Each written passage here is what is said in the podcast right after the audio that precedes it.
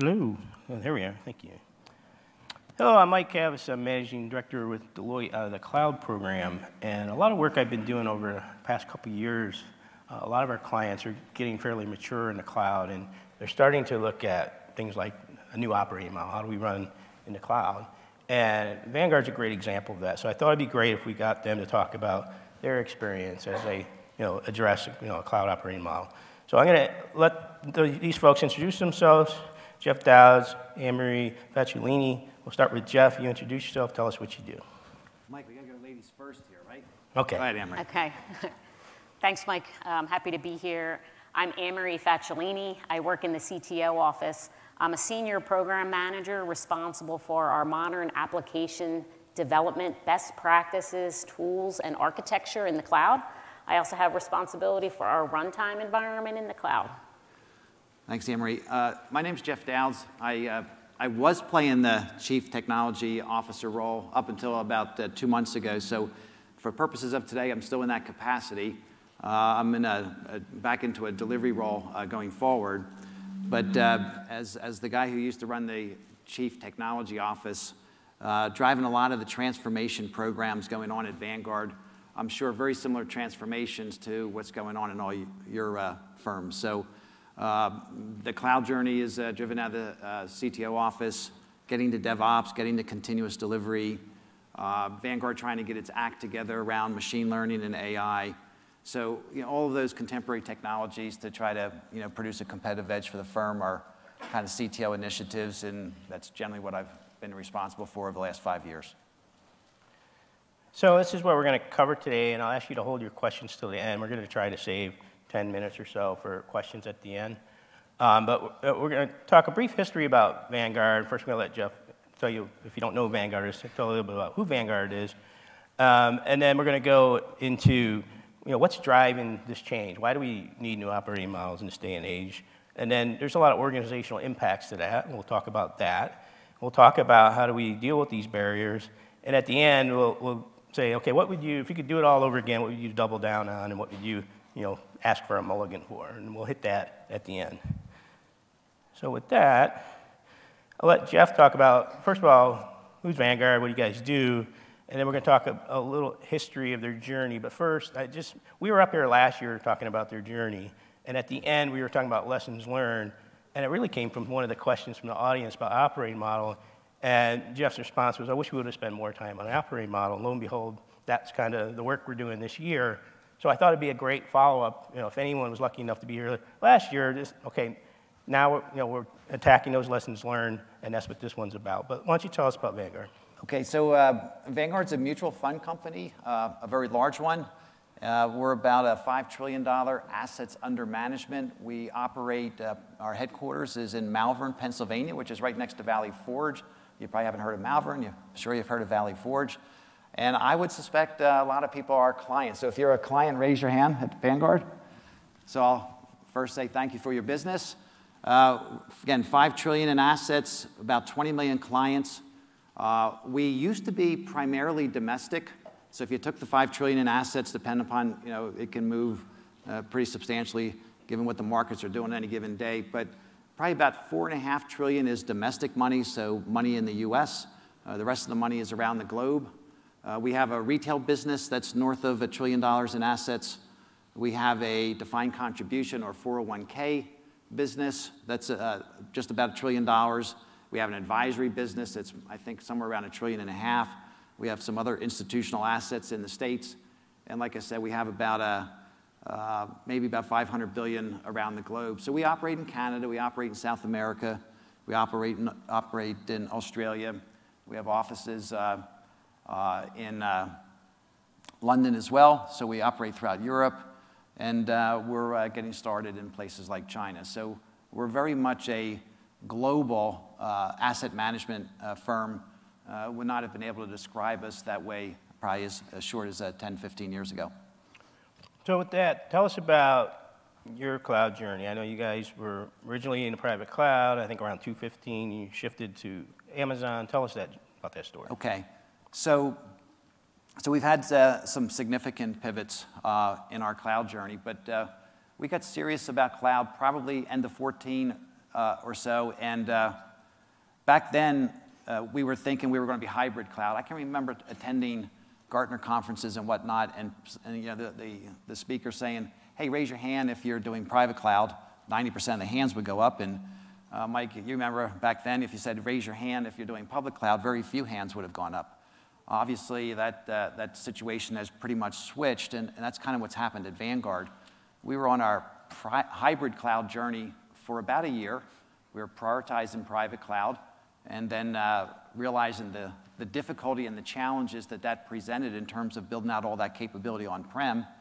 And in the end, we were still probably, you'd still think of us as being in a provision model. We still had to provision the capacity for our peak processing days of the year. Uh, we, had to, we would have had to have made enormous investments uh, in uh, building out the automated services that would de deliver on the promises of cloud. And it quickly became apparent to us after a couple of our lead cloud architects uh, went to reInvent four years ago and started to understand the AWS story and what was going on and uh, so uh, shortly after you know, our, our first attendance at reInvent, we did a serious pivot and said, hey, we're kind of going to move away from hybrid cloud. We're going to go all in on public cloud. That led us to the, uh, well, what public cloud provider are you going to use?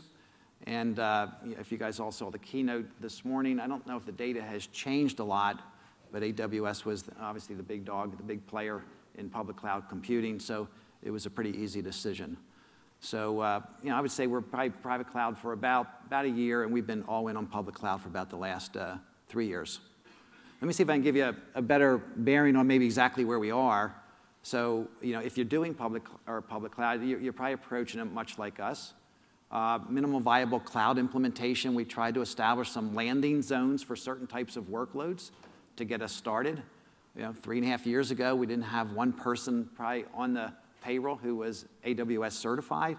So, uh, you know, we, we, we, partnered with a, a boutique a consulting firm to help us get to the cloud. But uh, we picked two workloads uh, that were important to Vanguard. Uh, one was web workloads. We are a digital company, we're a virtual company. we have no bricks and mortars. You can drive all around the US you want, and you can't find a Vanguard building to do business with. You basically work through, through Vanguard through digital channels today. So getting web workloads prioritized uh, was important because we have huge client experience platforms that we need to host somewhere, and you know, we can choose to host them on-prem like we've been doing, or we could choose to host those at AWS. Again, probably like many of the firms in the room, we have a exploding uh, interest and investment in uh, analytics and machine learning and AI. So that was the second workload we decided to pursue. So get a minimal viable cloud footprint up and running, uh, and we were able to do that within about nine months of our, our start on public cloud. And we've basically have put ourselves in a position to all new development work that comes out of our IT organization starts and stays at Amazon. Uh, obviously, we have a huge volume of legacy software assets, but, uh, but anything new we build, and about 60% of our IT budget goes to new development, all new software starts and stays at AWS. So that, that's actually an interesting dimension to our strategy. Uh, probably the second pivot we made. If the first pivot was let's move away from hybrid and just go all in on public, the second pivot was hey, most firms, they go public, then they get into the how are we going to lift and shift all these old legacy software assets, and what's the best way of doing that. Uh, that's what we thought for about the first six months of our journey. But Mike, as you know, since you've been working with us throughout, uh, we've really moved into uh, only move refactored code to AWS. So anything we're running AWS is cloud native. Uh, we're basically draining the traffic out of the legacy software assets that run on-prem and increasing the, the workloads that run at AWS. And uh, I think the best way to understand how engaged we are with AWS is to look at the bill, all right? Uh, so, you know, it's, it's getting quite, quite substantial. You know, we probably started our initial business on somebody's credit card in the organization, but we uh, recently entered into an enterprise uh, discount arrangement with AWS, so we got a, we have a three-year commitment to do a certain amount of business with AWS, and uh, our, I'll wrap up our journey uh, so far with our aspirational goal is by uh, June of uh, 2019, uh, just about eight months from now, uh, seven months from now, our plan is to run 100% of our e-commerce sites uh, activity uh, for what we call the critical clicks, all the, the critical functionality that clients need access to when they want to check out their balances or, or trade in their funds.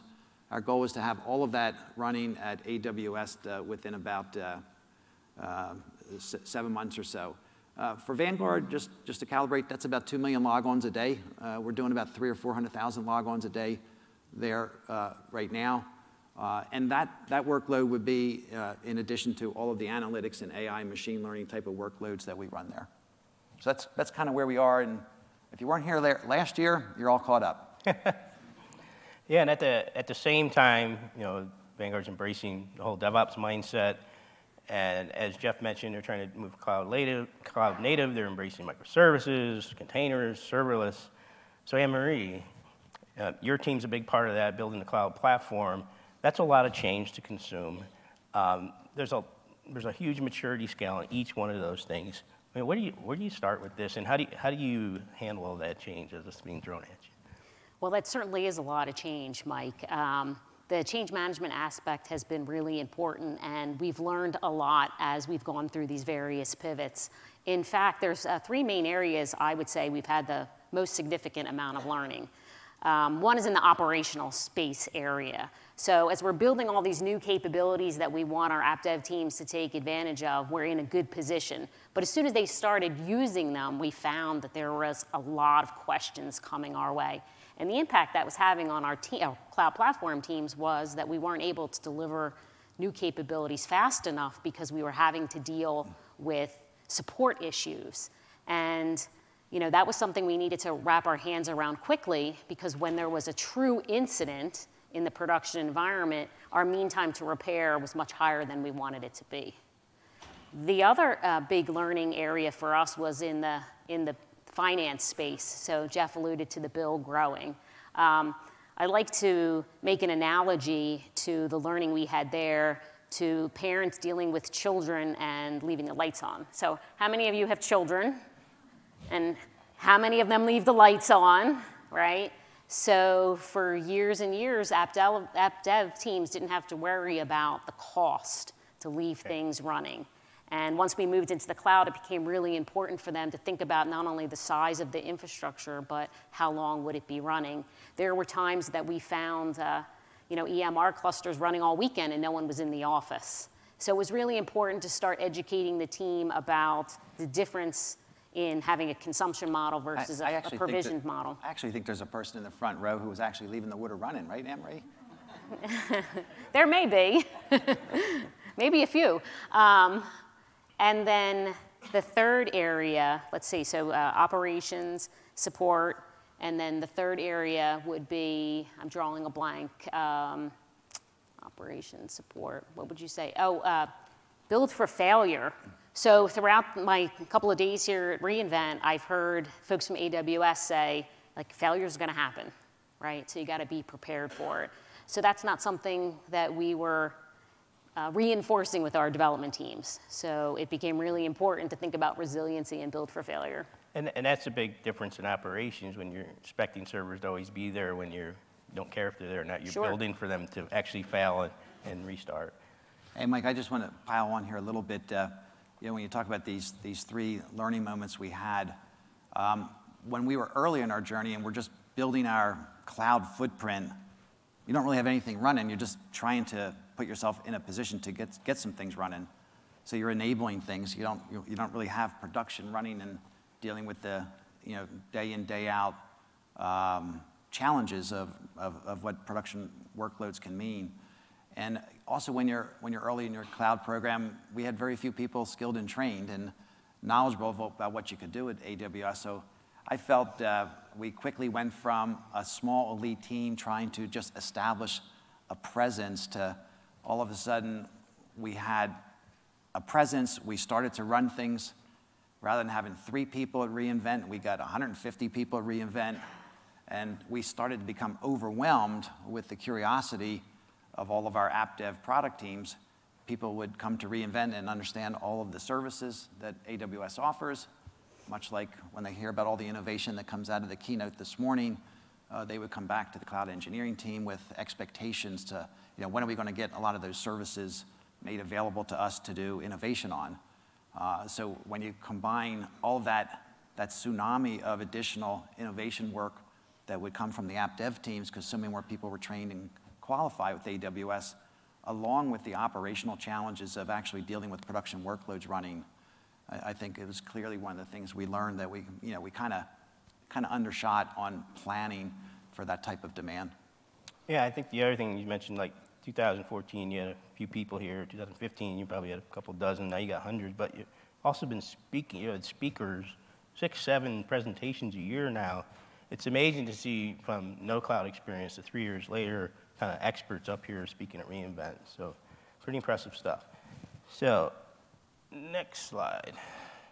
So, what are some of the drivers for a new operating model? Why do we, why do we need to rethink how we organize? So this, this slide shows a bunch of technical reasons.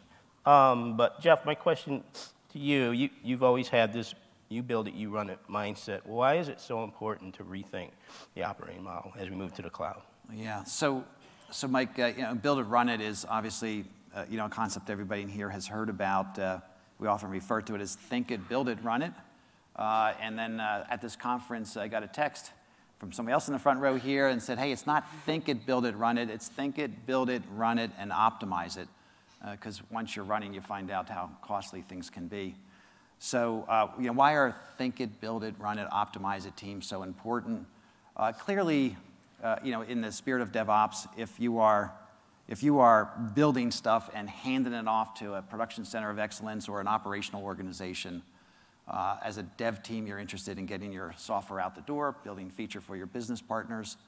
But if you are a DevOps team and you are responsible for the operational uh, aspects and the resiliency of the app, and you're actually responsible for monitoring its health in production, you have a very different mindset in terms of uh, how you build a thing if you're going to have to support it.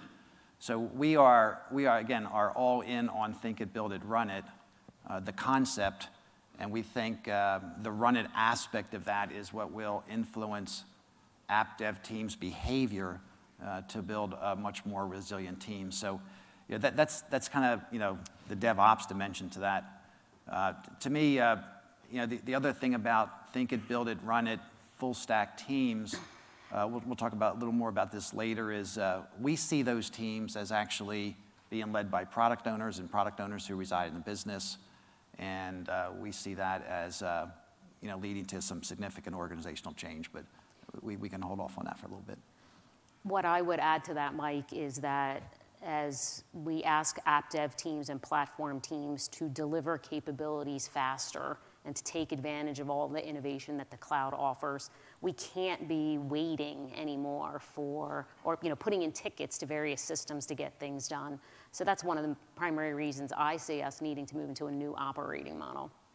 Yeah, one of the things I've found over the years is when you do these TCO analysis at the beginning, one thing those fail to mention is that once people catch wind of the cloud, they demand like yeah. many X more than, so that apples to apples comparison blows away because now people can get stuff done so much faster and get access to infrastructure so much faster that the demand rises. And I think that's the one thing I, I see a pattern of working with a lot of clients over years is they do the strategy piece, they do get to the cloud piece, and then they get overwhelmed with requests for more. Right. And then an operating model is like the next thing everyone works on. It's like, okay, yeah. the old model is not working here. I, I, need to respond so fast.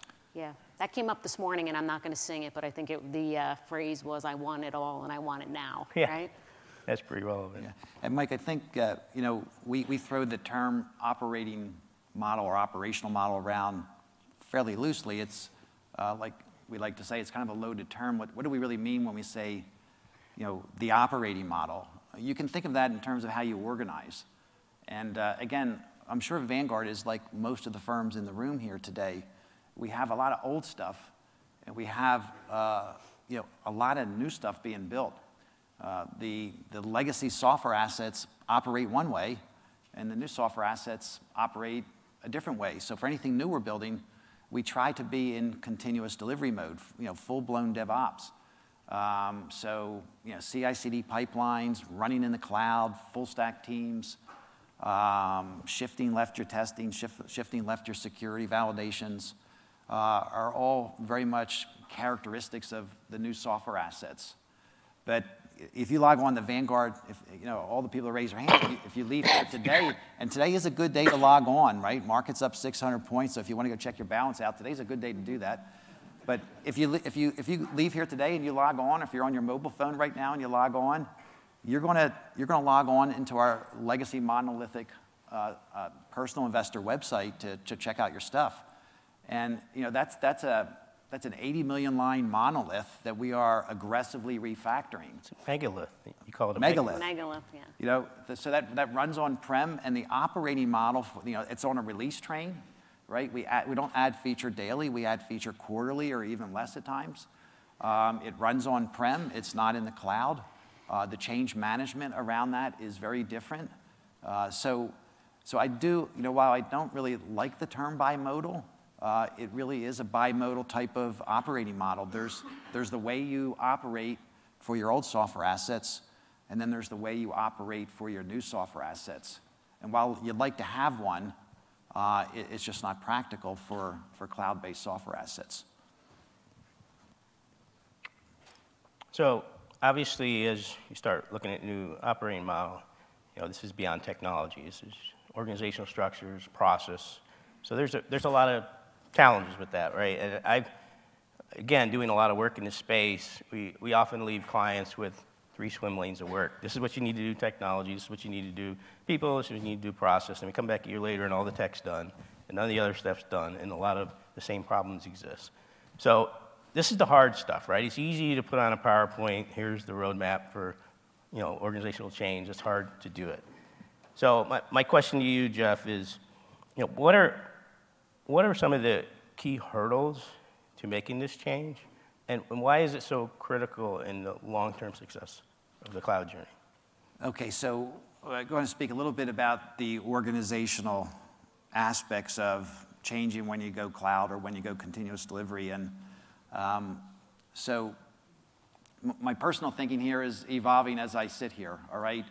Uh, but, uh, you know, having been in IT for quite a long time, 42 years, uh, when I reflect on every one of those years, and I think of an IT organization, you got a CIO, you got the app dev guys, and you got the operations guys. And, uh, you know, is that the way it's going to be for the next 40, 50 years? Uh, it just seems like it's going to be different to me. So if I were to talk about the app dev side of the shop first, um, full stack, two pizza teams, operating in a continuous delivery mode, led by a product owner, I don't necessarily see those groups residing in an IT organization going forward. I see the two pizza teams assimilating into the business units, being led by product owners. They, they evolve from being very project focused in their work. Did you get your projects done? We've all, again, operated in that mode forever to did you produce the business outcome that a particular business unit is pursuing? So uh, I, I, see a radical change uh, in the way app dev teams are organized going forward. And I know, I know some firms are already there. Uh, in New York City recently, we were talking to AWS. And, and, if, I, if I say, hey, you know, your business guys and your IT guys, and I ask a question, they, they, the first thing they do is look at you kind of funny and say, well, we don't have business in IT. We just have business and the IT guys are in the business. So I think that's, that's one of the big changes that uh, happens as a result, uh, you know, in terms of you know, a new operating model or a new org model, is that the app dev guys are going to morph or evolve out of working in an IT organization, but being responsible or being basically led by, by the business going forward. When, when you flip the coin over and you look at it from an operational or shared services perspective, again, uh, you know, every big firm has an infrastructure or a data center organization. But that's what AWS does for you going forward, right? Um, they have the facility, they supply the capital. Um, you have to rethink how you think of data center. So um, I think you, know, you evolve into a platform organization where your services are really capabilities that you acquire from AWS um, those capabilities are all accessible through APIs. They're all software enabled. So all of the platform teams uh, that you know, used to be infrastructure, I think they're two pizza teams as well. And I think they should be operating in continuous delivery. Uh, if, you, if you talk to AWS and you inquire about how they're structured, um, you know, all of their services, they have two pizza teams, uh, platform teams underneath those. They operate in a DevOps, full DevOps mode. They, they're continuous delivery. It's kind of business and IT together. So, uh, you know, I don't, don't, take this literally, but in, in my new role as an app dev delivery guy again, I feel I'm going to be successful if in two or three years I kind of work my way out of an assignment because I have worked with my business partners and I have moved the app dev resources under their control. And if, if I were running, if I were personally running a data center, I'd be trying to work my way out of a traditional data center business and more into a platform operation. And uh, whether you're building business apps or whether you are working on AWS platforms, uh, it's all software, right? Software is eating the world, it's all software. So uh, all the, there, it's just two pizza teams on platforms that enable app dev teams to innovate, or it's two pizza teams working on the business apps. And uh, I think obviously those types of groups are still in an IT organization going forward, but it's not this hierarchical, militaristic type of structure. It's more of a team of team approach where all the teams can kind of interact uh, without kind of going up and down the chain of command. So let me play some of that back to you. There, there's always going to be mainframes. There's always going to be stuff that doesn't go to the cloud. So you're going to have traditional operating model for, for data center type activity. You're going to have uh, operating model for platform as a service, whether, you know, building your platform to enable your business, and then the actual development is going to be more of a, a business model. Mm-hmm. That sum up what you're saying? And I think one of the things we talked about earlier is a lot of companies want to stick to a single operating model, and and when they do, they default to the old one, right? And the old one is more data center centric. So, the question to you, Anne-Marie, is: uh, Do you have some examples of your where your platform team has kind of been slowed down or couldn't go as fast as you wanted to because of legacy processes that are different than how you do things in the cloud? Sure.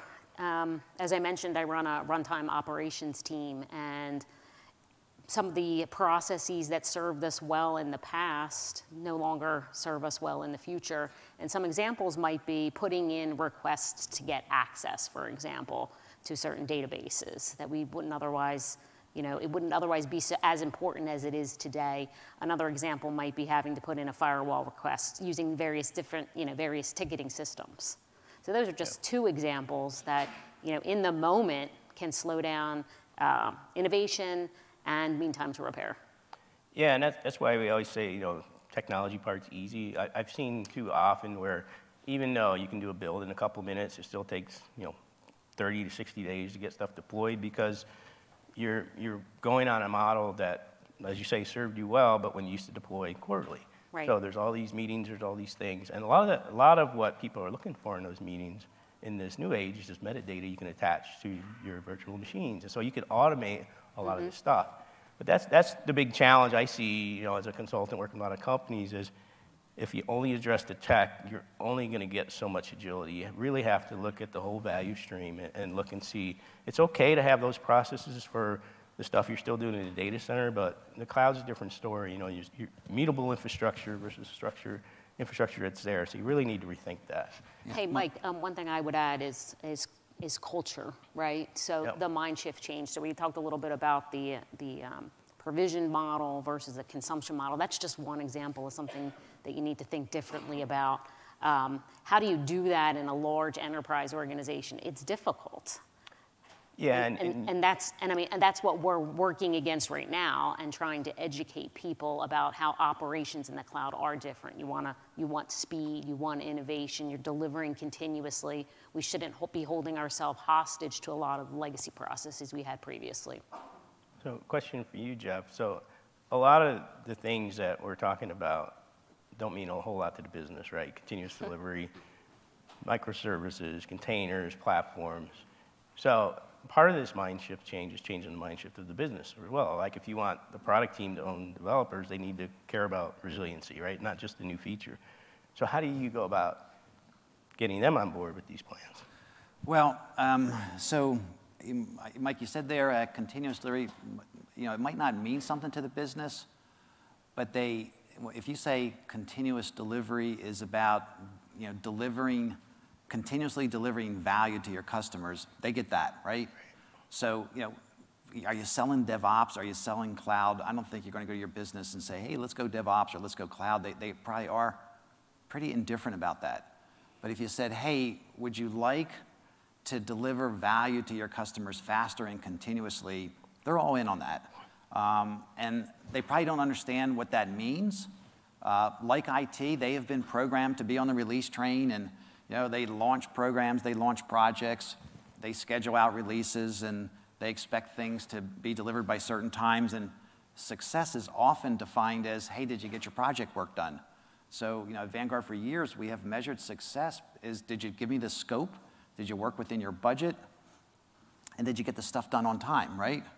Uh, you know, going forward in a continuous delivery mode, we're evolving to a completely different set of metrics. And again, this is that bimodal aspect. You got, you got a lot of old software assets that are in that release train mode, but all the new stuff, you know, to us, the key metric is deployment frequency. Uh, and uh, so we're, a, we're avid readers of all the popular books. We're, we're very much embrace some of the key metrics that come out of the latest book, Accelerate, and I'm sure that book's been talked about mm -hmm. in various sessions here at, at AWS. But we believe that if you get the deployment rate up, a lot of other good things happen. If you go faster, uh, there's, you can infer from that that other key metrics are moving in the right direction as well. So if you go faster, pretty good chance your cost to build will be less. If you go faster, you're probably going to be embracing microservices so what you build will cost less, and what you deploy will have a smaller blast radius. So that has a positive impact on resiliency. Again, if you go faster and you're building things that are smaller, the odds that you can successfully test that 100% through automation is much greater than when you're dealing with megaliths or monoliths.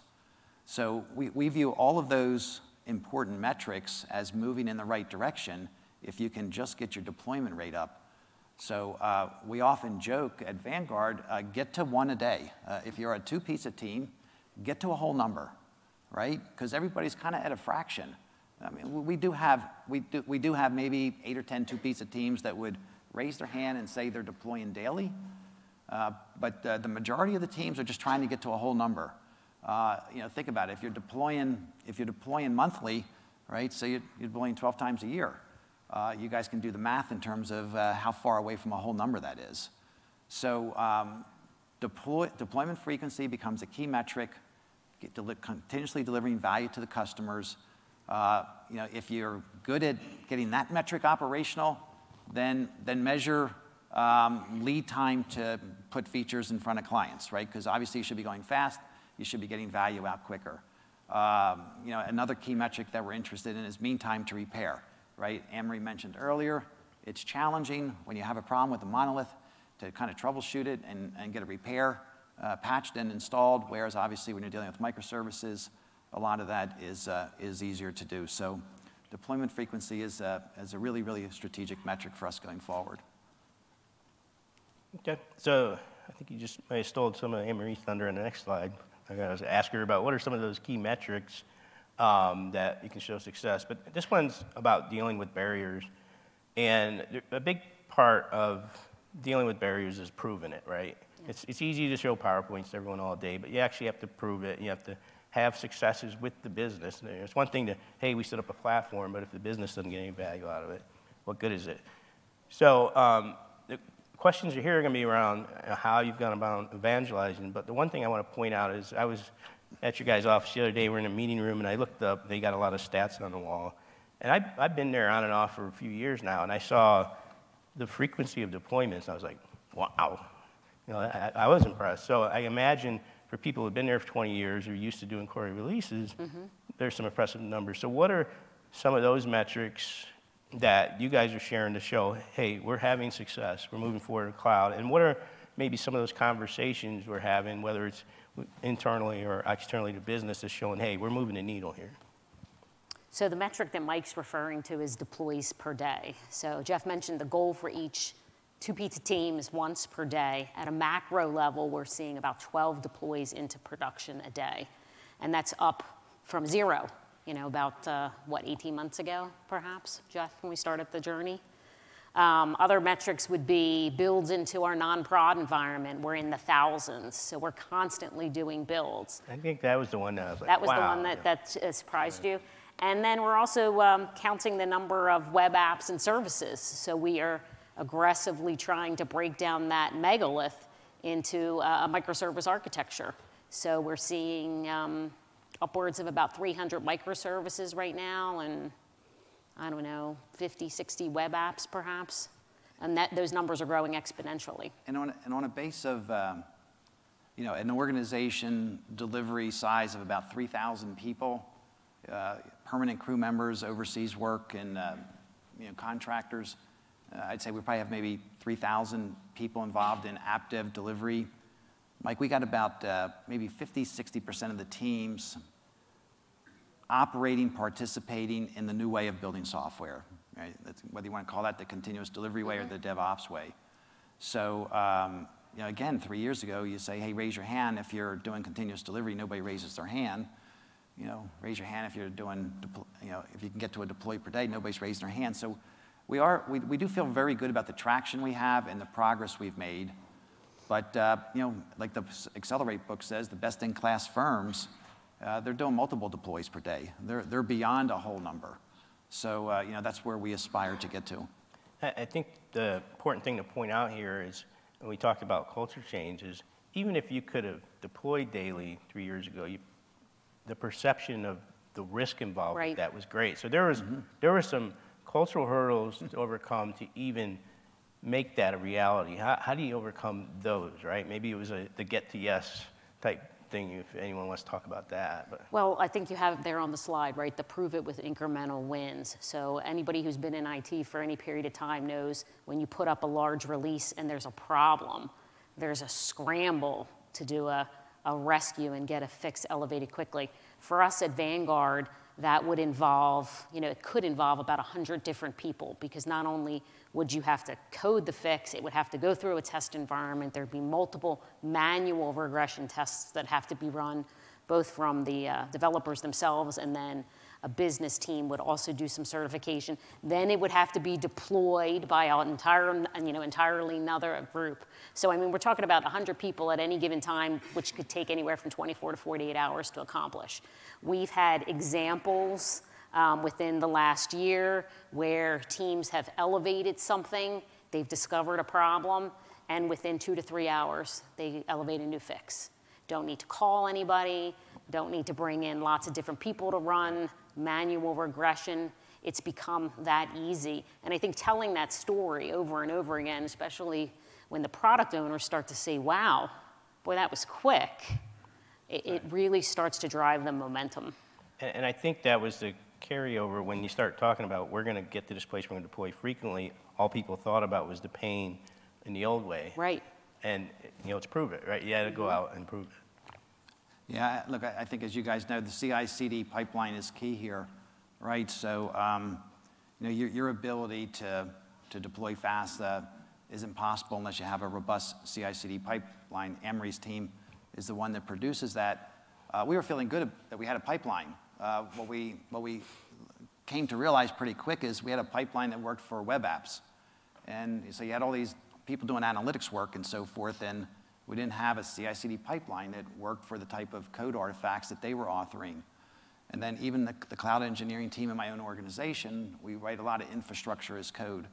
So you know we want to do everything in an automated way. We didn't have a we didn't have a pipeline for our own code artifacts. So um, it would be nice to have a code agnostic pipeline, a pipeline that worked for all types of code that's being authored. But uh, certainly, um, uh, you know, whether it's a single pipeline or multiple pipelines, you need a pipeline to get the deployment frequency up and so forth. But uh, I think uh, one of the interesting differences that we have at Vanguard is when you talk about the old way of operating, you know, we're a heavily regulated asset manager. Um, got a lot of legacy software that has huge blast radius. And when you have problems, it can be kind of catastrophic from an availability perspective. So whenever we're in critical periods of the business, like the busy season, you know, leading up to April 15th, all you guys are trying to get your IRA contributions in, very busy at Vanguard. Uh, January 1st, I don't know what it is about January 1st, but retail clients like to log on and start doing their taxes uh, after a New Year's Eve night out. I'm not sure what Yeah. the connection is there, but it's a really busy day. It is Need some, not some machine learning on that. it, it is not uncommon for the busiest day of the year in terms of log-ons being January 1st. So because we know they're busy days, what do we do? We operate in a very traditional way. We freeze change. We don't freeze change for January 1st. You know, you, you freeze it three weeks in advance and for two weeks following. And you know, when you, when you, when you reflect on, you know, you want to do continuous delivery, you know, we're all advocating that. But if you, if you are freezing change, uh, you know, 20% of the days uh, in a calendar year, how do you operate in continuous Yeah. delivery mode when you got these, you know, policies that are basically been engineered for traditional data center availability? So the CI/CD pipeline again becomes really important here. We have an understanding with our operations organization that if you push your code artifacts through the pipeline, there's confidence that that code is clean, that it's uh, been technically and functionally tested. So when Vanguard is under a freeze, if you are operating in CD mode and using a pipeline, you're excluded from the freeze. So it's, uh, you know, so it, you know, your business is motivated to get to the new way of Yeah. uh, building stuff, and uh, obviously all the developers uh, prefer to get to, into that model as well. Yeah, that's incentive to get Yeah. people on board right there. Yep. So the, the last set of questions I, I think are the funnest. So, so three years later, three plus years later, you roll it back. You're gonna, if you could start over, what one thing would you double down on and do again? And what one thing would you take a mulligan on and say, well, I wish I would have done it this way? We'll let Anne-Marie start.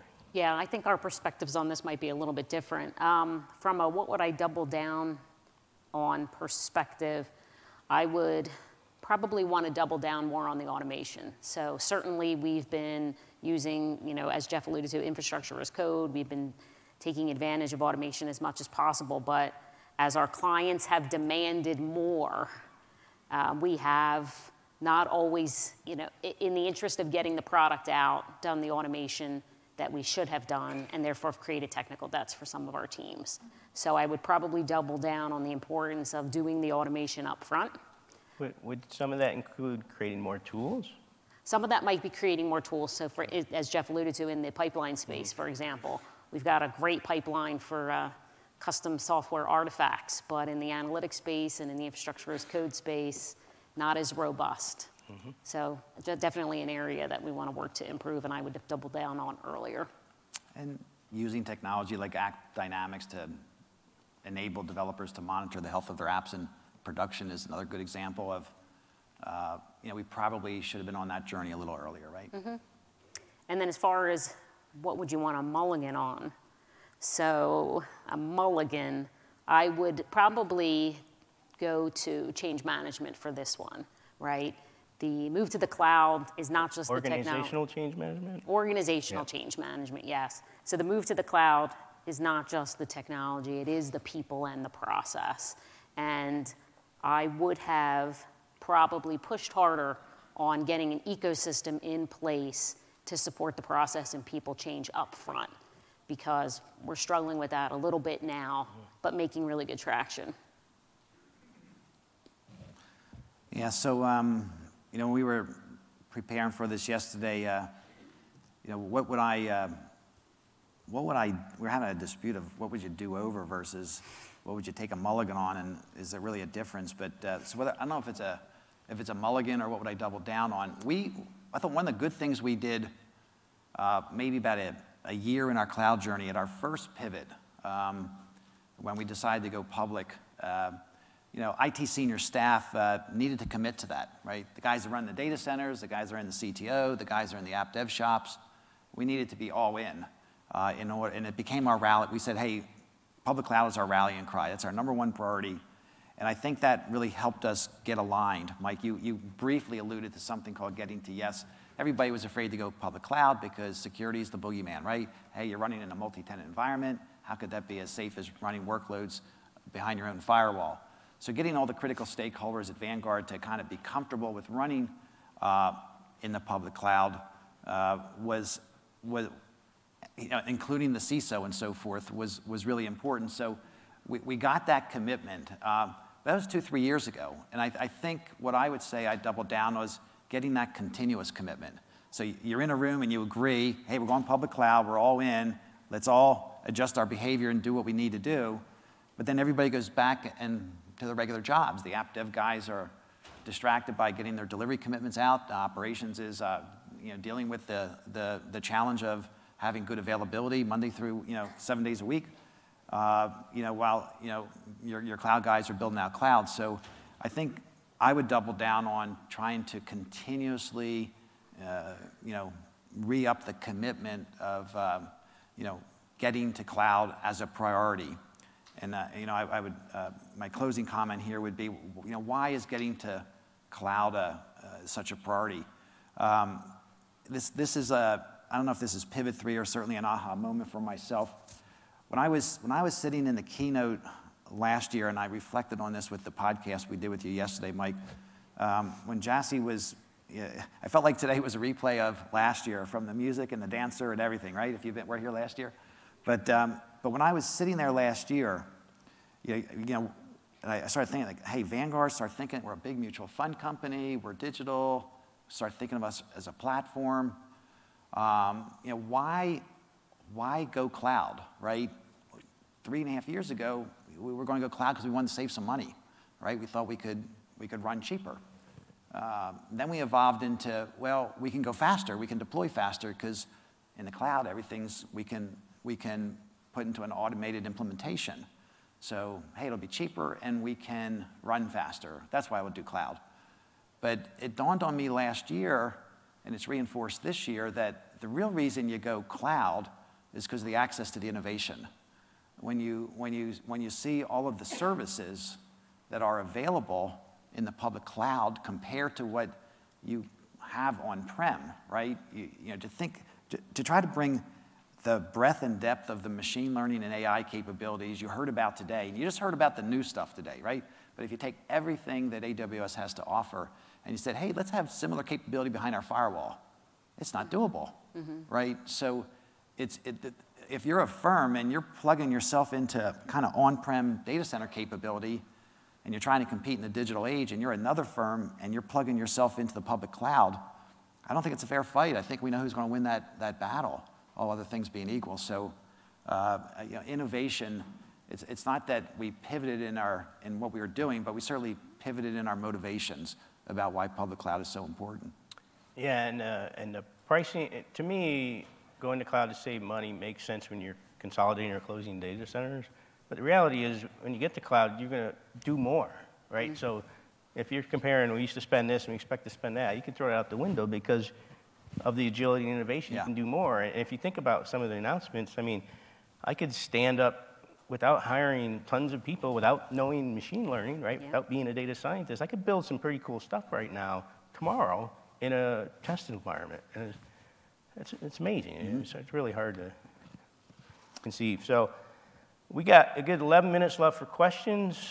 Uh, I'll ask that whoever has a question, we get a mic in front of them because all I see is lights. I can't see people. so any questions out there? Can we get a mic over here? Okay. Okay, we'll repeat the question too. You mentioned that uh, you guys have like four or five uh, uh, pillars in your organization. One for investment, one for 401k, one for... Yeah, lines of businesses, yep. So I'm guessing each one of those lines of businesses have a bunch of applications in that portfolio. Is everything currently on AWS, or are you still in that journey? Yeah, so good question. So, Can you, you uh, repeat just, the question? Yeah, I'll yeah. clarify. So the question was talked about our lines of businesses. So we got retail, we have institutional, we have global, and so forth. Uh, and then what percent of our app, apps for those line of businesses are in the cloud? Um, so we support web workloads, we support analytic workloads. If it's old software assets that we've been, that, that's been in place for the last 15, 20 years, they're still on-prem. We really don't have a strategy to move that stuff. Our strategy is to refactor it and basically you know, take the traffic out of those. So uh, if you said what percentage of our apps have moved it's probably a reasonably low percentage. But when we get to 2000 and mid 2019, if you said what percentage of the web traffic has moved for e-commerce sites, we could have, we, we, we may not have actually moved any legacy web apps, but we could have moved 80% of the web traffic. So we're more about moving the traffic and the processing cycles than we are about moving the workloads, the old legacy assets. Uh, those legacy assets essentially will have the life drained out of them and we won't need them anymore. So, uh, you know, we're, we're feeling pretty good about uh, the volume of work that we'll be running at AWS.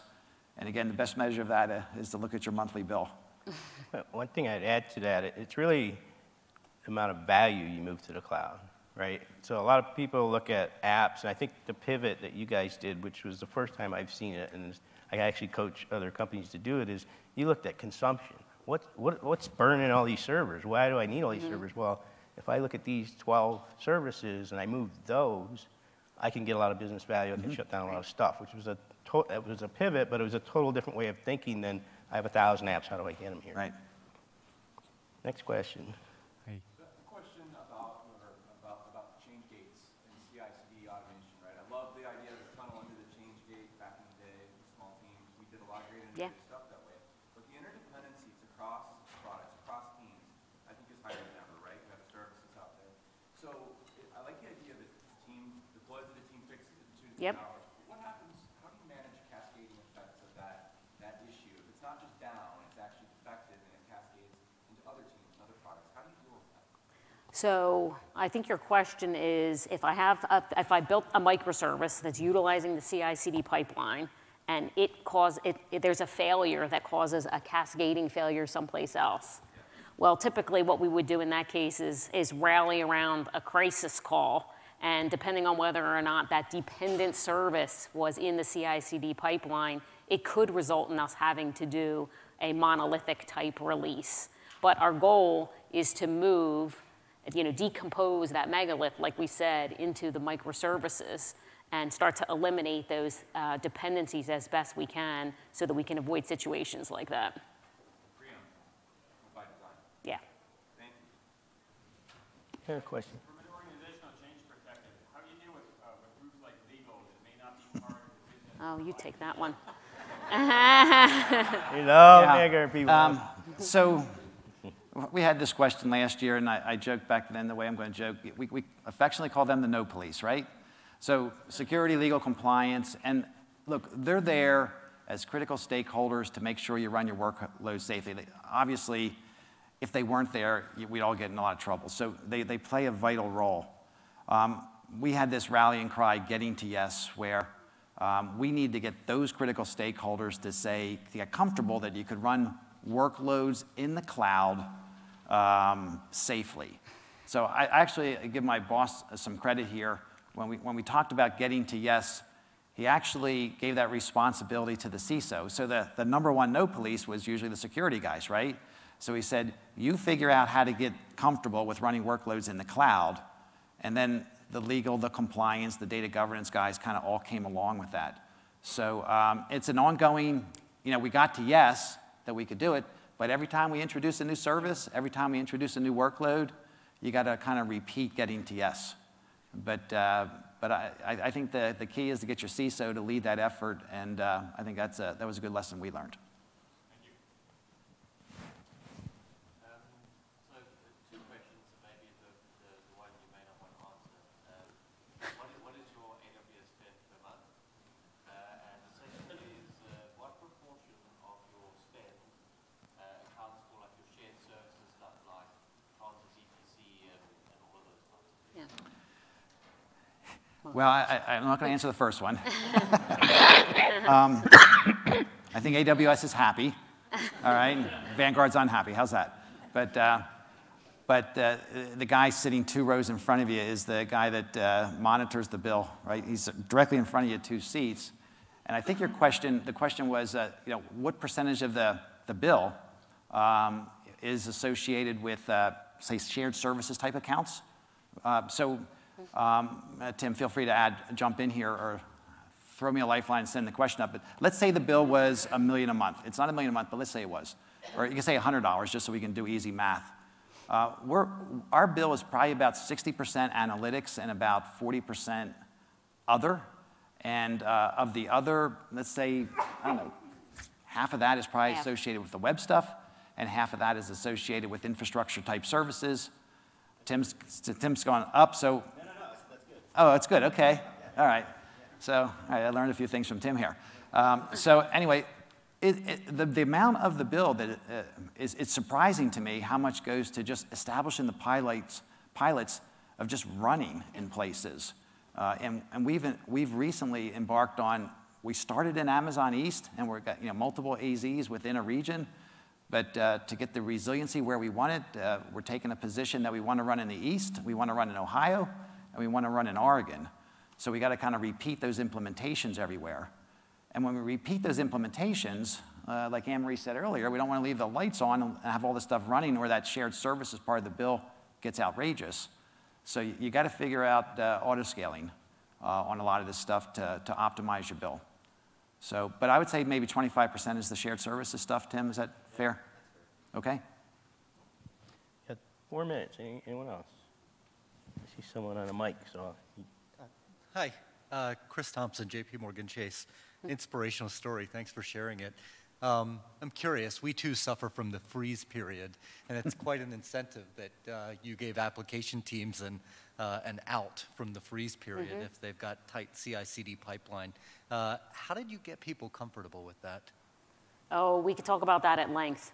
Um, but I would say, in a nutshell, we have built quality gates into the pipeline that produce evidence that certain tests have been run.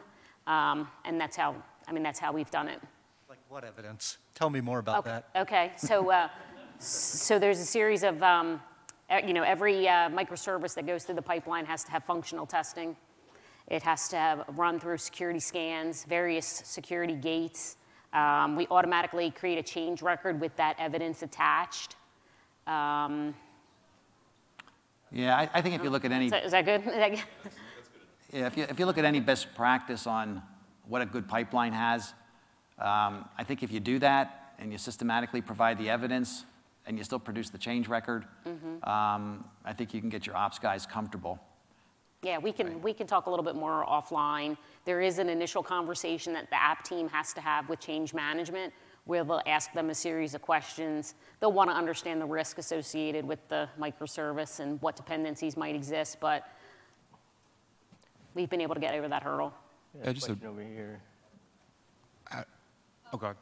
What kind of security guardrails do you have? I know you just mentioned that it has to go through security scan. And as a company as old as you are, how did you pick the newer cloud native uh, partners to go, uh, get you through the pipeline? And do you have to go through a replacement cycle or just curious about your tooling? Are you asking uh, about the tooling in the CI/CD pipeline? Yeah, so we work very closely with the security team who provide the requirements, and then in partnership with them, we research the tools. So we do static code analysis. We also do um, open source uh, scanning as well. Open source. Um, there's a number. Um, we uh, security test cases have to be written, so every piece of code has to have a certain um, number of security test cases associated with it that have been predefined by our security team based on the type of workload. And we have, and we have a hefty agenda left Yeah. to continuously shift left on security into the pipeline. So, you know, one of the things we're tortured by is we are custom building a pipeline, and you know, is it at some point do you say, hey, let's jump on the AWS pipeline, right? But we would still probably be left with still a lot of integration work to uh, invoke a lot of the tooling that um, we would still want to use back at Vanguard. But uh, pipeline is never done is kind of one of the things I'm learning, all right? Remember when we first met, I said, you're never done, and you said, oh, you're a consultant. You Yeah. said- Yeah. Now He he is, a, knows. he is a consultant, he is a Giants fan too. So, He always gets that in. We're, I'm sorry, we're out of time. Great questions, but we're going to. how about this guy's been standing for a while? We'll close with him, All right? right. Yeah. It's a quick one. It's around when you were moving to bimodal and you, uh, the skills gap. I was just interested on how much was it retraining versus hiring? Uh, Give me the question one more time. I want to make sure I understand it. When you're moving into bimodals for everything that's, you know, we were working on the CI um, and DevOps and things, how much were you able to retrain your current staff versus having to hire? Look, I, this is one of those things I think uh, is a do-over, but when it comes, if you said specifically the staff, um, a lot of the, you know, you guys up front who are from Vanguard, I think would say the same thing. A lot of the folks who are our two pizza teams building contemporary cloud-native software assets, they're pretty much the uh, engineers we had working on the old monoliths and so forth. Now, look, we, we, we introduced probably 10, 15% of, you know, new hires every year into the organization. But, uh, you know, it, it's pretty much, you know, hey, we had people move from client server to web and net-centric type apps, and they're moving into building cloud-native apps. Um, so it, it hasn't been that we had to go outside to, to bring the talent in. We certainly did some very selective hiring of rock stars to help us with the cloud journey. Uh, but in terms of the app dev teams, I think they're just evolving. And as Anne-Marie mentioned earlier, a good do-over for us would have been a better change management practice to uh, coach and train app dev teams on how to build cloud-native software. I wouldn't exactly say we hit it out of the park on that one. You hiring? You guys hiring? Always, Plug in. Yeah, we're always hiring. always. All right, thank, Thanks, thanks. guys. We'll we'll park over here for a couple minutes.